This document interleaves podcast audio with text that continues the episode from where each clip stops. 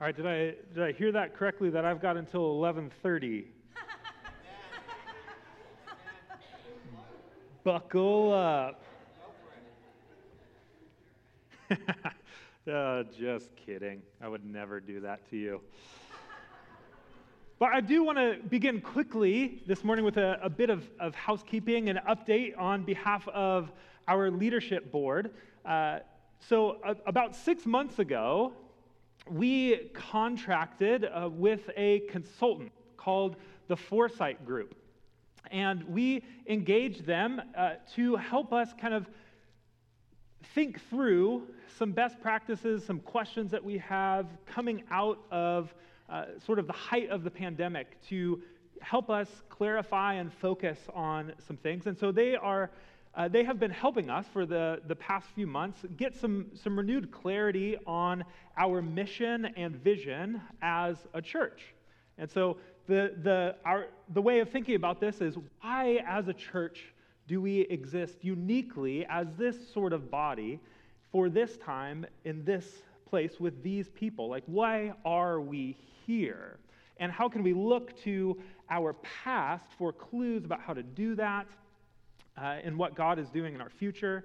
And then we've used that to have some conversations as a staff on how we uh, go about relating to our mission and vision and to each other. And it's been a really, really exciting and energizing and helpful uh, experience to kind of bring up some questions and, and bring some things into focus. And I'm super, super excited to begin uh, opening up this conversation that we can join in. We're, we're now at the point where we've got some clarity on the types of questions that we're, we're engaging moving forward. And so I just want to give you a save the date right now because all of it is going to start coming. We're going to give you some teasers uh, leading up to this, but save the date because on Sunday, January 22nd, 2023, all the way next year, will be our congregational meeting.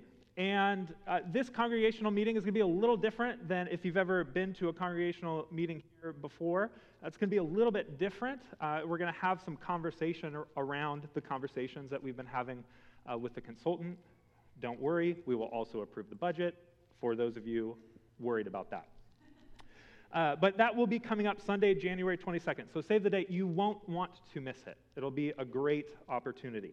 So from there, that will lead us obviously and clearly into the 44th funniest joke of all time, according to GQ magazine. Now, I have no idea uh, their methodology and how they were able to tag onto this of all time. Like, did they dig up some, you know, some tablets from, uh, you know, Mesopotamia in the Bronze Age where somebody had, you know, scribbled out their stand-up routine on, on some, I, I, don't, I don't know how they determined of all time, but let's, you know, there's just the, the qualifier there. They identified this joke uh, by the comedian Emo Philips. Anybody ever heard of Emo Philips? Yeah. That's sort of a downer. Uh, but, so, but so is this joke, so buckle up. But this is the 40th, 44th funniest joke of all time, okay? So at the end, give it your 44th funniest joke of all time, meest laugh, all right? So here's how it goes. Uh, I was walking across a bridge one day and I saw a man standing on the edge, about to jump off. So I ran over and said, Stop, don't do it. Why shouldn't I? He asked. Well, there's, there's so much to live for. Like what? Well, are, are you religious? He said, Yes. I said, Me too.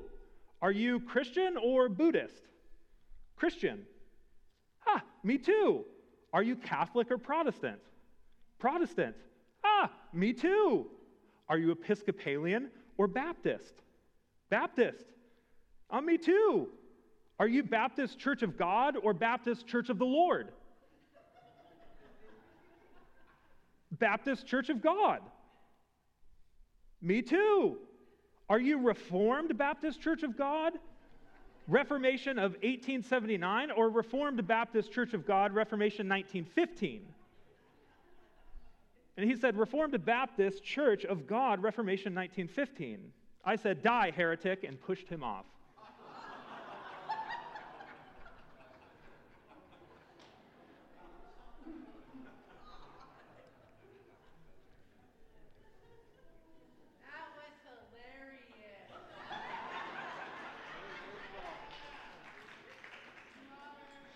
It's fine.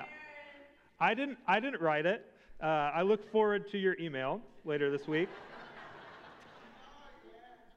But we, we laugh in, in this sort of dark way because I think deep down, deep down, we, we hear this joke and we realize that it's actually not.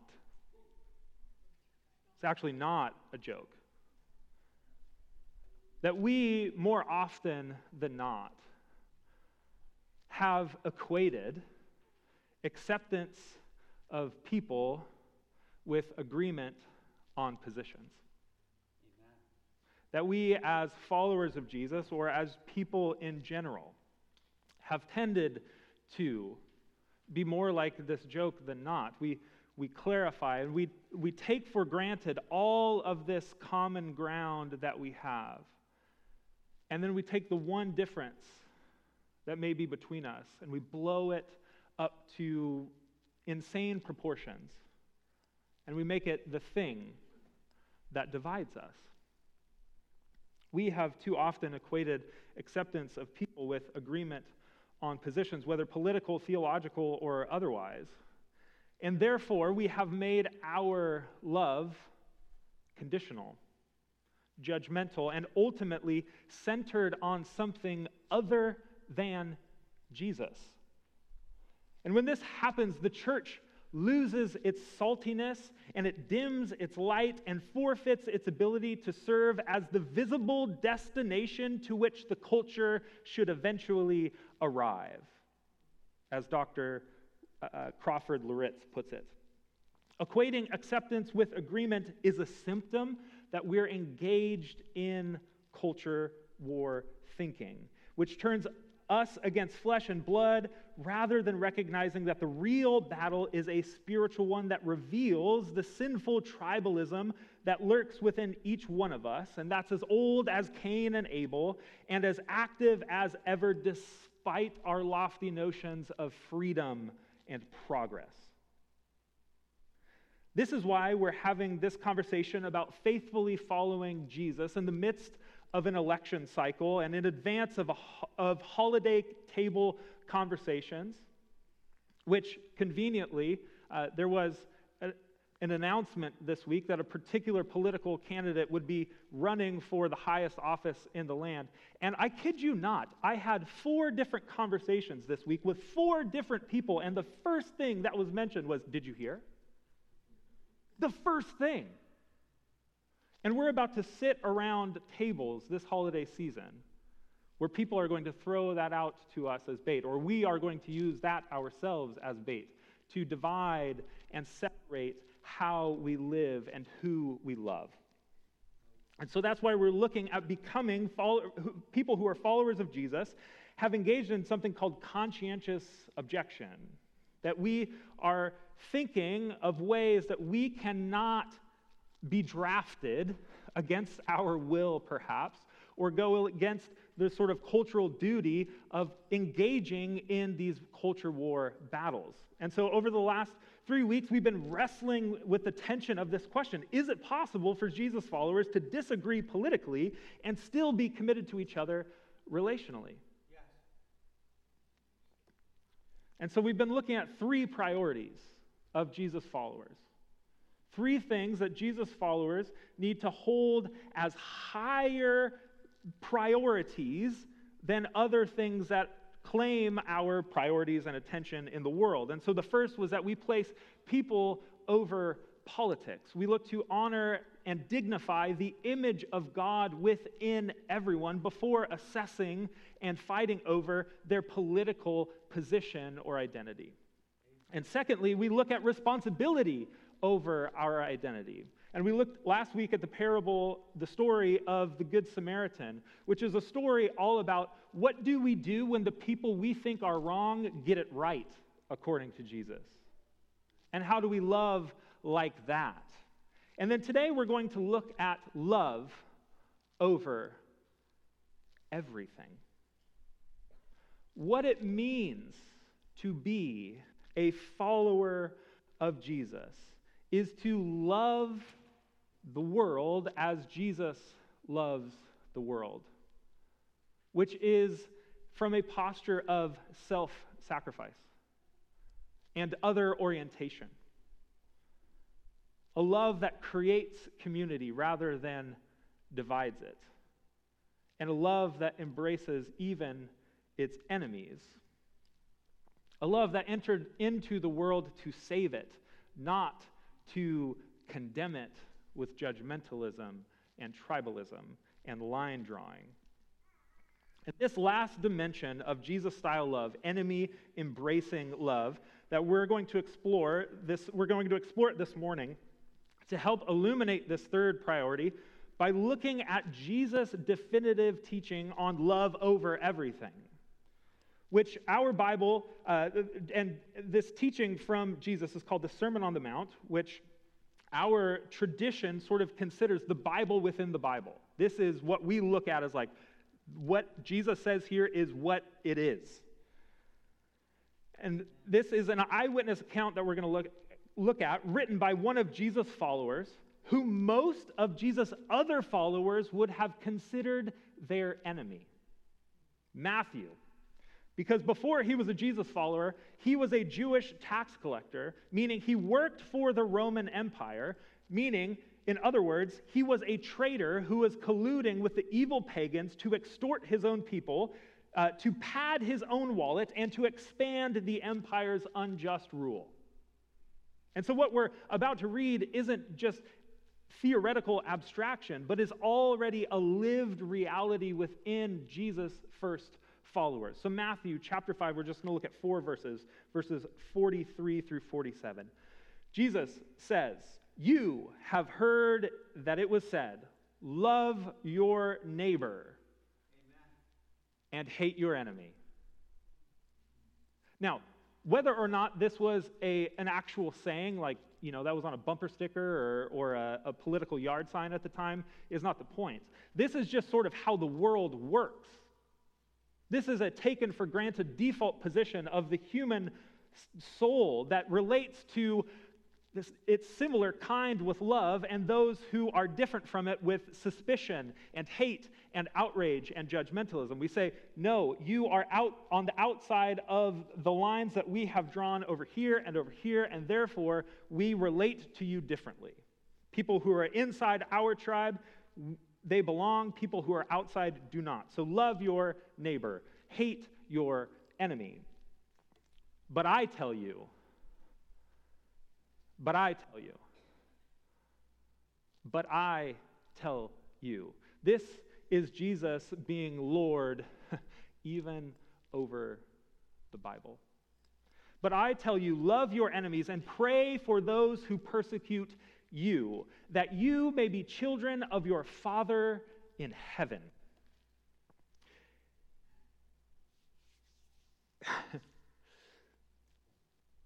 this is mind boggling. This is mind boggling. Love your enemies and pray for those who persecute you, those people who would actively seek to do, your, do you harm. You are supposed to offer them the highest possible form of love, which is to bring them into the presence of God and wish for their flourishing, even as they plot your demise. Love your enemies. And as uh, the biblical scholar Dale Bruner uh, helps us see what Jesus is saying here, he writes Jesus now lays down a first principle. Authentic Christianity, Jesus style Christianity, is not expressed as often as we think by a zeal against the enemies of God. However, we might define who the enemies of God might be. What it means to be a follower of Jesus is defined by one's desire and ability and ability to love your enemy. We could put it in, in different words and say, how does one become a Christian according to Jesus? by loving their enemies. It's not by praying a one time prayer that provides afterlife insurance or voting a particular way or holding strongly onto beliefs of things that Jesus seems relatively silent on. The way that we become Christian is by loving our enemies. And the implication of G- what Jesus is saying is that also his followers will be called children of their Father in heaven, which is to say that we, in loving our enemies, bear a striking resemblance to God by relating to others the way that God relates to you. Embracing enemies. Jesus continues If you love those who love you, oh, sorry, one more before that. He causes his sun to rise on the evil and the good, and sends rain on the righteous and the unrighteous. And Jesus here, I don't want us to miss this. Jesus illustrates enemy love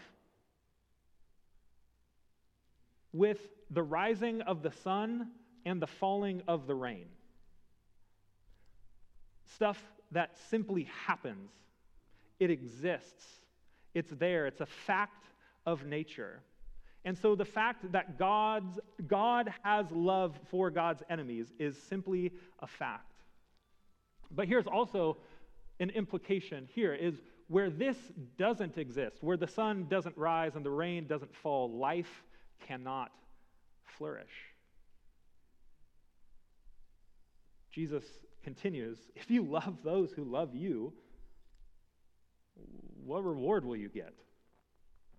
Are not even the tax collectors doing that? And Matthew's like, ouch, but yeah, yeah you're right.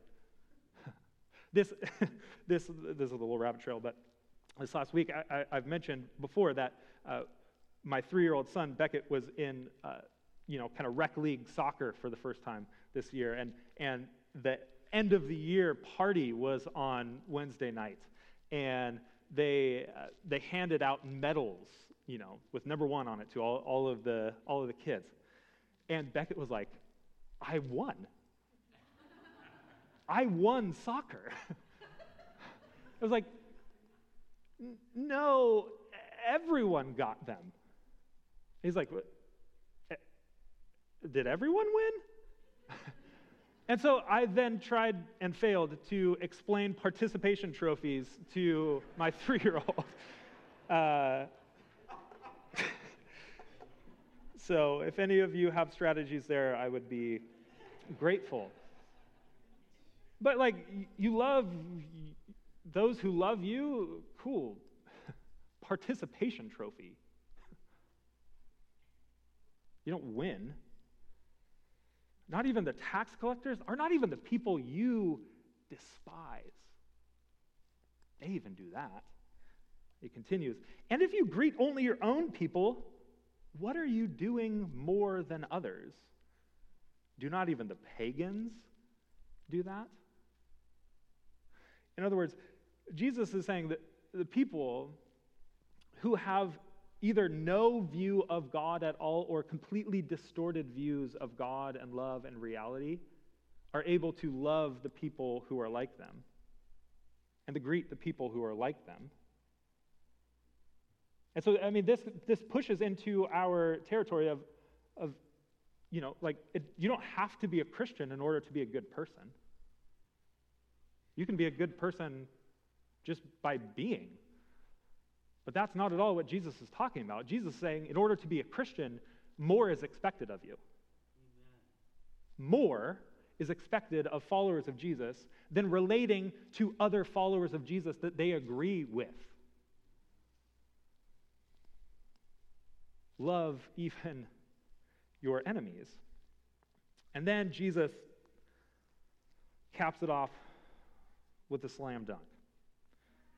Be perfect, therefore, as your heavenly Father is perfect. Now, there is lots of opportunity to miss the point and completely discard everything that Jesus has just said because you're like, uh, perfect. I can't do that. That's Jesus' job description. Okay, you did that for me, so therefore I don't have to do any of this. We just toss it out. But let's look to C.S. Lewis to help us understand this. He writes The command, be ye perfect, is not idealistic gas, which would be the, a great name for a, a gas station, nor is it a command to do the impossible. Be perfect, I'm imperfect, impossible. God is going to make us into creatures that can obey that command. This is the promise of following Jesus. Is that we would become perfect not in some abstract sense of there's a ledger that is completely zeroed out of our performance. What it means is the, the, the, Greek word here for perfect is whole or complete. Have a full range of motion, in other words. And for love to have a full range of motion, it needs to be able to reach out and embrace even the enemies of love. That's what it means to be perfect. And by following Jesus, who is the perfection of love, we become the types of people who can give perfect love. Which, by the way, one of Jesus' followers would say later that this type of love gets rid of all fear, displaces all suspicion, all labeling and categorization. This is the type of love that we are called to go to school in learning how to give it. And what is the school for learning this type of love? How do we become the types of people who can be perfect as God is perfect? The school for this love is the church. The way we become apprentices of Jesus is by learning to follow Jesus alongside other followers of Jesus. Amen. And you might be thinking, well, okay, well, I, I, look around and I've got a lot in common with a lot of the people around here. So where is the where is necessarily is that challenging? Well, the theologian, biblical scholar D.A. Carson, uh, who I disagree with on lots of things, I agree with him completely on what he says here about the ideal nature of the church, the school of love. The church is not ideally made up of natural friends, it's made up of natural enemies. What binds the church together is not common education, shout out to FPU, common race, common income levels, common politics common nationality, common accents, common jobs, or anything else of that sort. Amen. Christians come together because they have all been loved by Jesus himself. What do you have in common with the people with the person you have nothing in common with? Jesus, died for both of you. Jesus sees that person as irreplaceably lovable. Amen. And so the challenge is can I? Can I see you as Jesus sees you? Can you see me as Jesus sees me? And this leads me to an incredible story from over 100 years ago. It was Christmas Eve 1914, in the middle of World War I. And on Christmas Eve, on the Western Front, dug into trenches on either side of a gruesome and blood filled battlefield are German and English troops, enemies, fighting each other. And it's Christmas Eve, and an account of one of the British soldiers uh, describes the, the sound of singing coming from the, the the German foxholes. And while they couldn't make out the words, they could understand the tune. And they were, they were singing Silent Night.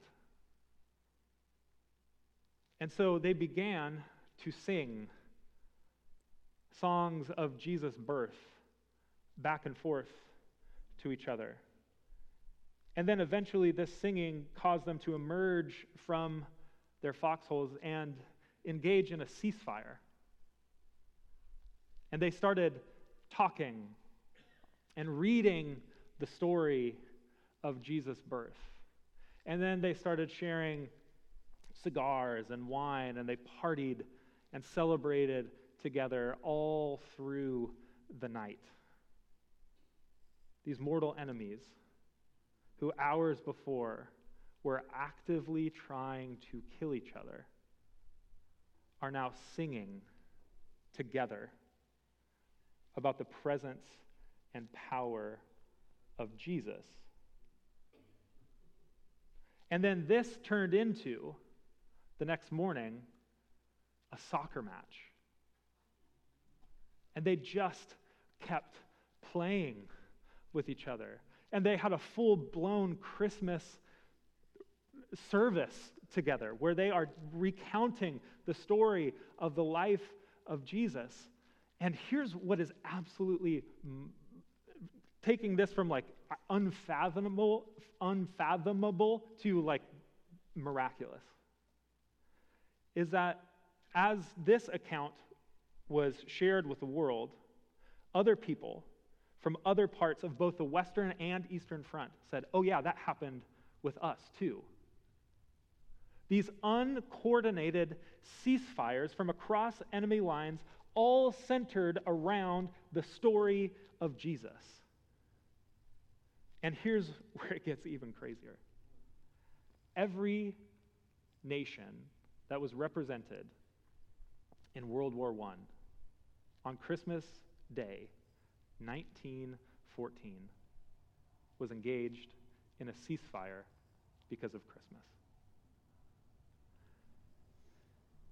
The point here being that the presence of Jesus, the story of Jesus, has the power. It is the only thing in the world powerful enough to overcome our differences and division, our polarization and our suspicion of others. It is the story of Jesus that has the power to do this. We cannot do this any other way than with the story of Jesus, which is the story of difference being brought in together. What Scot McKnight, the theologian, calls a fellowship of difference with a TS, different people being brought together because of the story of Jesus, united around a common person and a common mission, but not uniform in the expression. This is what it means. And now I know that some of you are thinking, well, I know how this story ends. On December 26, 1914, the battle began again and has continued ever since. The story hasn't made all wars end yet, but it's coming. But how then do we, as followers of Jesus, who recognize the power of this story, who see the potential and possibility for bridging the, the bridging of gaps and the reconciliation of people who see and value things differently. How do we overcome the inertia, the sinful inertia that would take us from a ceasefire to locked in relational Cold Wars by the end of the service. Now, this is exactly what the Apostle Paul, he was uh, writing exactly to this type of situation and scenario within the church in Galatia. That there are two groups, Jew and Gentile, who are brought together and unified, sharing table fellowship in the church, which was a huge, massive deal. And Peter, who was like Mr.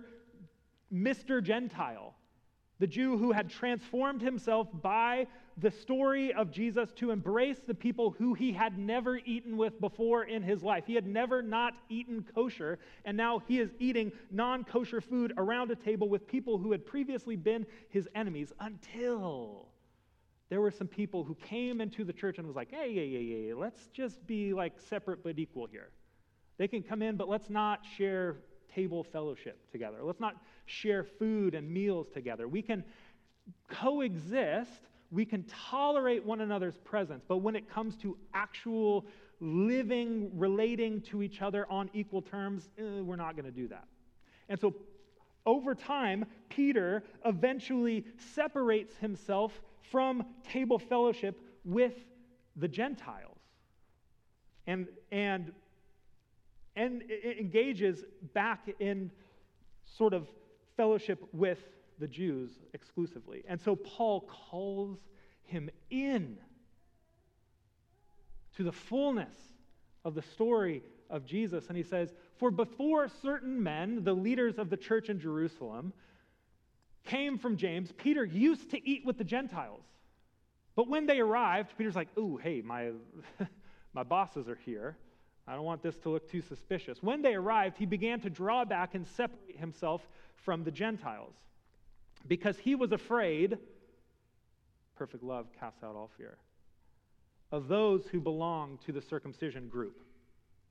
This was the dividing line issue of the early church circumcision or not. In order to be followers of Jesus, do male converts from Gentile, male Gentile converts need to be circumcised? Do we need to set up a little surgery booth outside in the lobby before they come in? This is the, this is the issue. The other Jews joined him in his hypocrisy, so that by their hypocrisy, even Barnabas was led astray. Barnabas, who is, his name means son of encouragement. Guy's like, yeah, come on, the, he, Barnabas is where the party's at.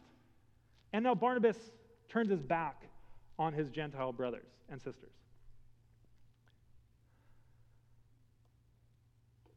You see, Paul engages this conflict in the early church because what it means to be the church it means to be in relationship within the church with people who are different than you, who value things that are different than you, who look at the world in ways that are different from you, who have different approaches to the same things that you have your preferred way of doing it.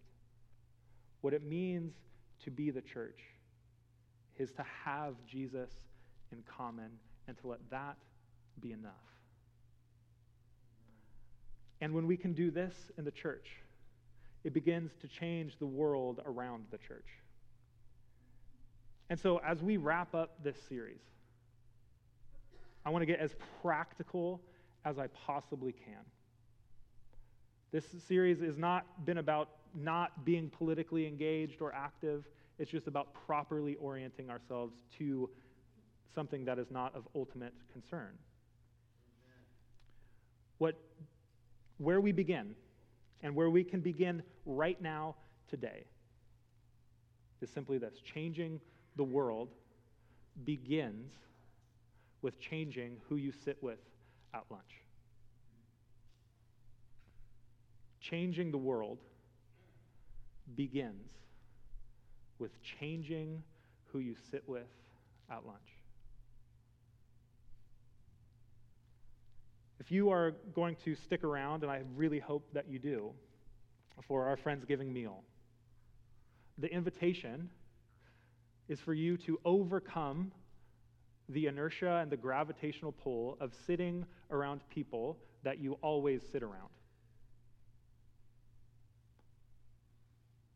To overcome the gravitational pull of sitting with your own generational cohort, of sitting with people who you know already agree with you. the invitation is to connect with somebody different than you. And then from there, your task is to get insanely, not insanely, really curious about them. to listen, to be slow to speak and quick to listen. My default assumption and approach to interpersonal relationships is that I and you and we are always one question away from the most interesting conversation you've ever been in. One question away from saying, Oh, they make sense now. I get it. I understand.